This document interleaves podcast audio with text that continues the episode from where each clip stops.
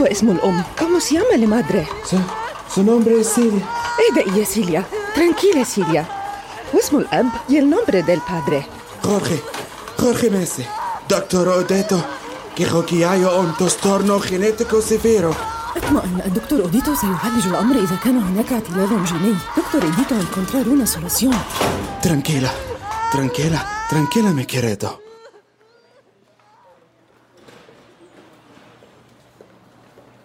قبل أن تعلن ساعة المستشفى الإيطالي في مدينة روزاريو الأرجنتينية السادسة بدقائق. رزق خورخي وسيليا بمولود بأذن مثنية بالكامل. وسيسميانه ليونيل. سيتحول الخوف عند خورخي إلى فرحة ستعم أرجاء المستشفى?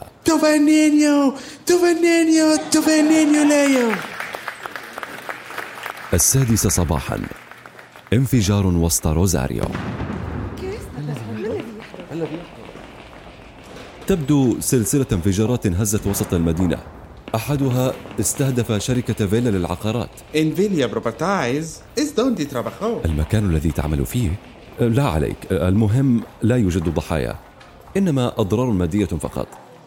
أعتقد أن هذه الانفجارات مجرد رد على قوانين الطاعة التي يفرضها الحكم العسكري. لكن قل لي يا سيد أه، أم- أه، pero dígame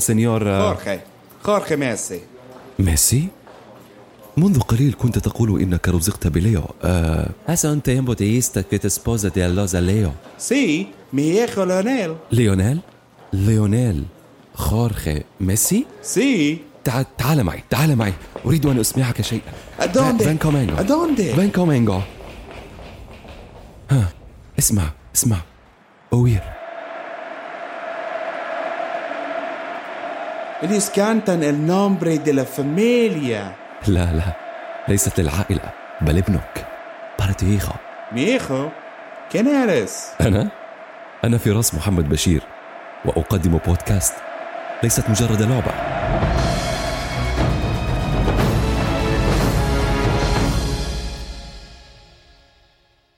حوارات هذا البودكاست من وحي الخيال وهي مقتبسة عن كتاب القصة الحقيقية للفتى الذي أصبح أسطورة للوكا كيولي. بعد خمسة وثلاثين عاما من تلك الولادة العسيرة سيتوج ذلك الفتى ذا الخدود المتوردة والمنتفخة بكأس العالم. وللمرة الثالثة في تاريخ أرجنتينا أو الأرجنتين بعد أن حققها الأب الروحي لكرة القدم هناك دييغو أرماندو مارادونا.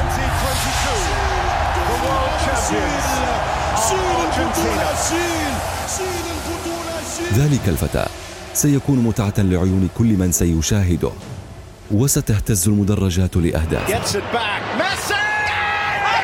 Astonishing jaw-dropping genius!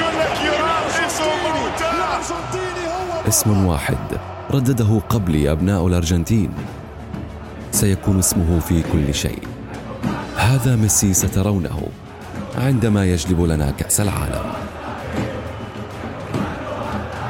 ليونيل خورخي ميسي كوتشيتيني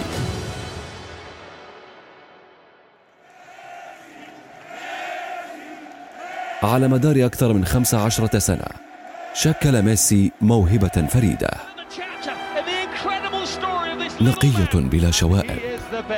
كما يصفها البعض فضائية. بحسب معلقين رياضيين.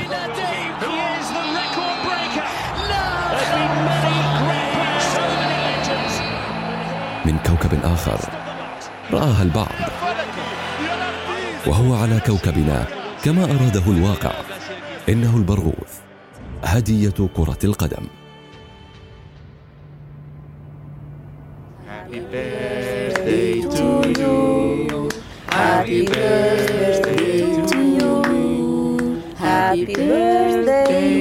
Leo. Happy birthday to you. Feliz cumpleaños mi amor عيد ميلاد سعيد يا حبي. عيد ميلادنا سعيد أيها البرغوث. ليو feliz cumpleaños ليو اليوم أصبحت خمس سنوات. هذه الكرة لك. esta pelota es para ti Gracias papá شكرا أبي. إنها كرة جميلة. هيا. هيا اذهب وجربها مع أصدقائك في الشارع. vamos vamos سيليا سيليا تعالي وشاهدي ليونيل. انظري إلى طريقة لعبه. وهذه هي المرة الأولى التي يلمس فيها الكرة. إنه مذهل. انكريبلي Vamos, mi amor. في عام 1992 وفي عيد ميلاده الخامس تلقى ليو هدية بدت عادية لطفل مولع باللعب في الكرات الزجاجية أو الدواحل. لكن كرة القدم البيضاء تلك.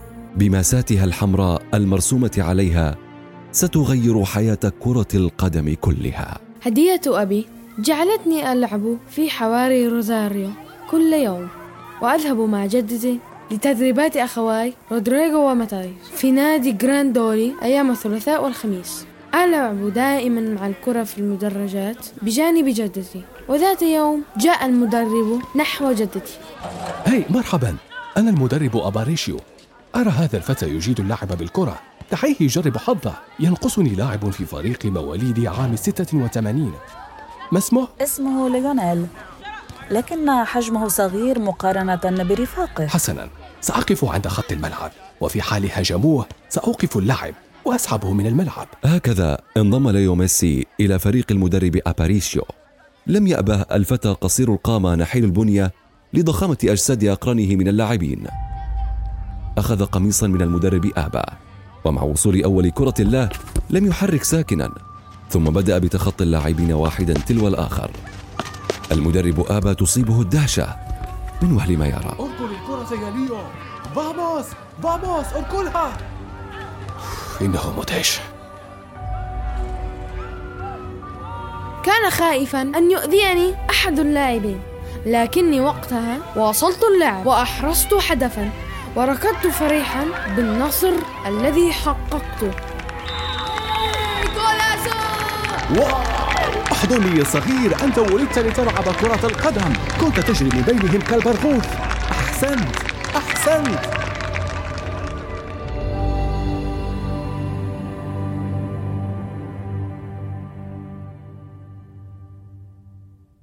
مرت سنتان على التحاق ليو في نادي جراندولي. بدأ من خلاله أول مشواره الكروي. لكن الرقم 992312 سيكون بعدها. رقم عضوية ليو في نادي نيولز أولد بويز. في 21 من آذار مارس عام 1994 اصطحبني أبي إلى نادي نيولز أولد بويز. نيولز أولد بويز بلونه الأحمر والأسود هو النادي الذي حضن قبل ميسي. دييغو أرماندو مارادونا رمز كرة القدم في الأرجنتين التي تعاني من ظروف اقتصادية وصحية سيئة.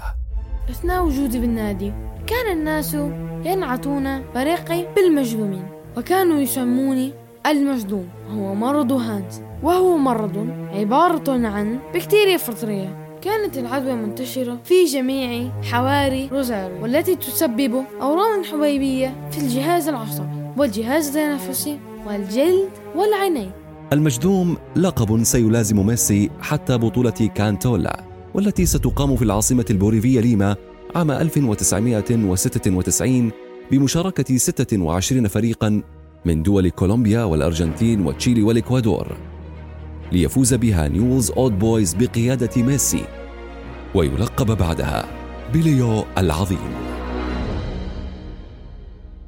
ليو العظيم وبعد تجاوزه سن التاسعة سيساور والداه القلق بشأن عملية نموه المحدودة. ليو العظيم ما زال نحيل البنية. طوله لا يزيد عن متر وسبعة وعشرين سنتيمترا. سيكون الحادي والثلاثون من كانون الثاني يناير عام سبعة وتسعين. تاريخا لن ينساه الدكتور دييغو شفارتزن في عيادة الغدد والباطنية في شارع كوردوبا. وسط روزاريو.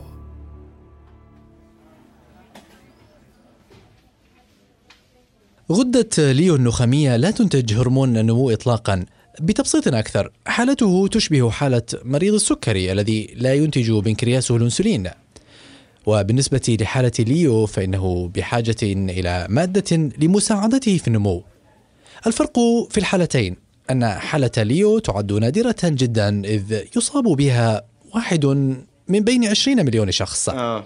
وكيف سيبدأ العلاج دكتور؟ سنبدأ بالفحوصات المخبرية لتحديد نوع العلاج ومن ثم سيكون هناك حقنة تحت الجلد يوميا لمدة تتراوح من ثلاث إلى ست سنوات حتى يكمل نموه بالصورة الكافية هل سأتمكن من لعب الكرة؟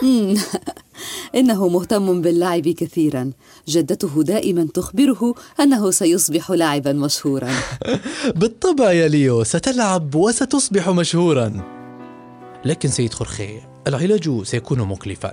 600 ألف بيزو أرجنتيني سنويا. أي ما يعادل 100 ألف دولار أمريكي في السنة. بعد ذلك التاريخ بعام واحد سيبدأ ليو بتناول علاجه. بعد أن تكفل به الضمان الاجتماعي ومؤسسة أسيندرا التي يعمل بها والده. لكنهما ستتوقفان عن دفع كامل التكاليف لاحقا. ليتكفل نادي نيولز بجزء من العلاج بعد ذلك بمعدل واحدة من حقنتين حيث تبلغ قيمة الحقنة اليومية ما يقارب 300 دولار. لن يستطيع كل هؤلاء الداعمين وحتى أهله من تغطية كافة التكاليف.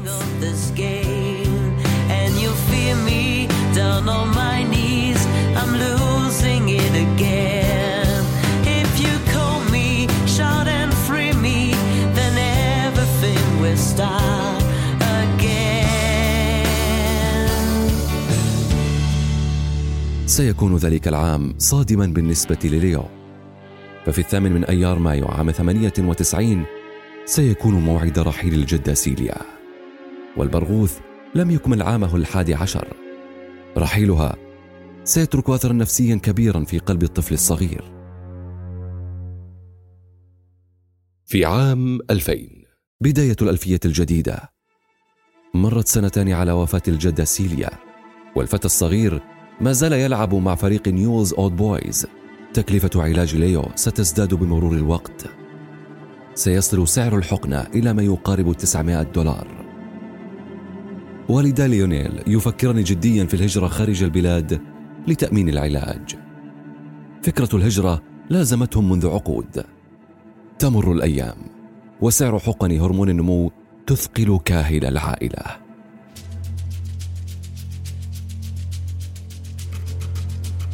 في شهر آب أغسطس من عام 2000 بلغني استدعاء من نادي برشلونة بعد أن شاهد المدير الفني كارلوس ويكساش الملقب بتشارلي فيديو لمهاراتي كان وكيل اللاعبين جوزيف مانغويلا قد أرسله له. كان الحل أن أسافر أنا ووالدي وفايبيان سالديني من شركة ماركا لبيع اللاعبين لكي يروني على أرض الواقع.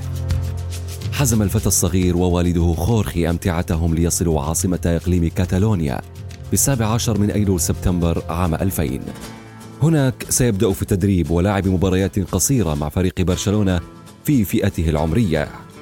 فترة إقامة ليو امتدت نظرا لوجود المدرب الأول لفريق برشلونة كارلوس ريكساش والملقب بتشارلي في أولمبياد سيدني لحضور نهائي مسابقة كرة القدم بين إسبانيا والكاميرون والتي فازت بها إسبانيا. ليعود فيما بعد إلى كاتالونيا. الثلاثاء.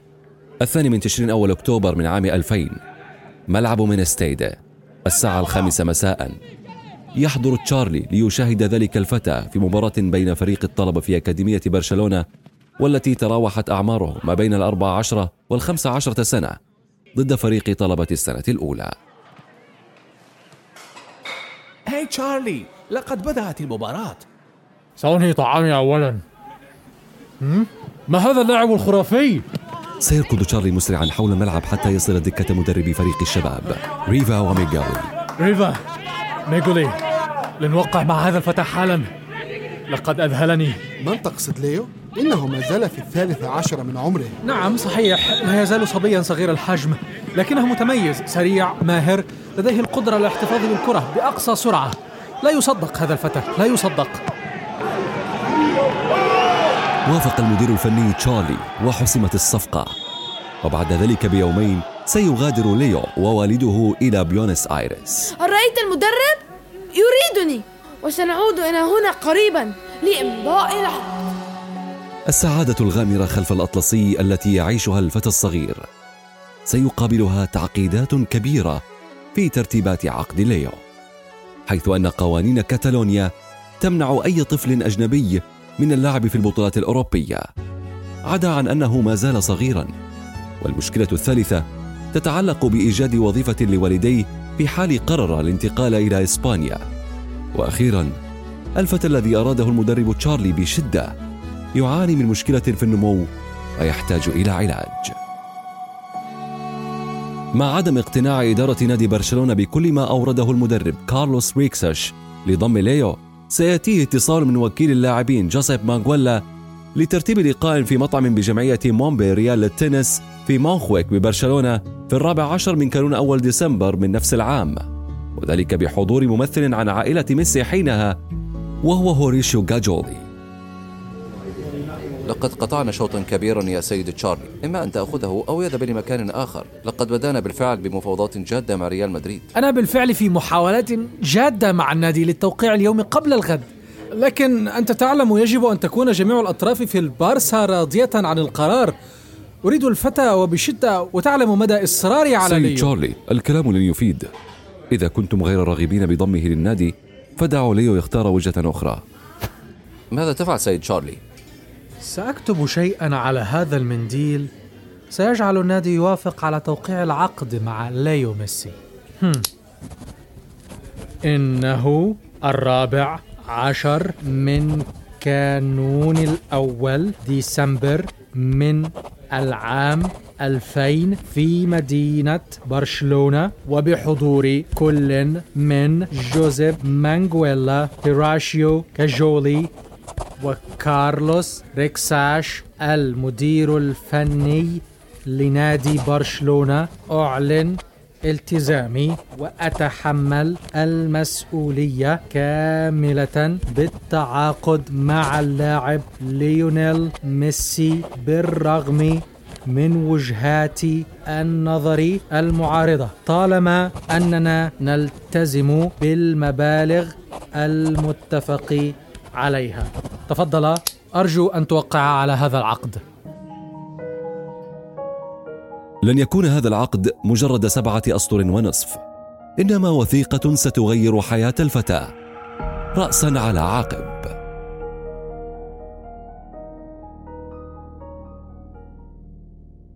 في الحلقة المقبلة من بودكاست ليست مجرد لعبة. العقد الذي كتب على منديل ورقي. والذي أصبح بمنزلة قطعة أثرية. سيقدم أسطورة كرة قدم لكل العصور. كان هذا بودكاست. ليست مجرد لعبة. وأنا فراس محمد بشير. لا نستطيع أن نعرف ماذا جرى بالضبط في المكاتب المغلقة. لذلك فالحوار الذي سمعتموه في الحلقة حوار تخيلي يعتمد في محتواه على المصادر التاريخية المتوفرة.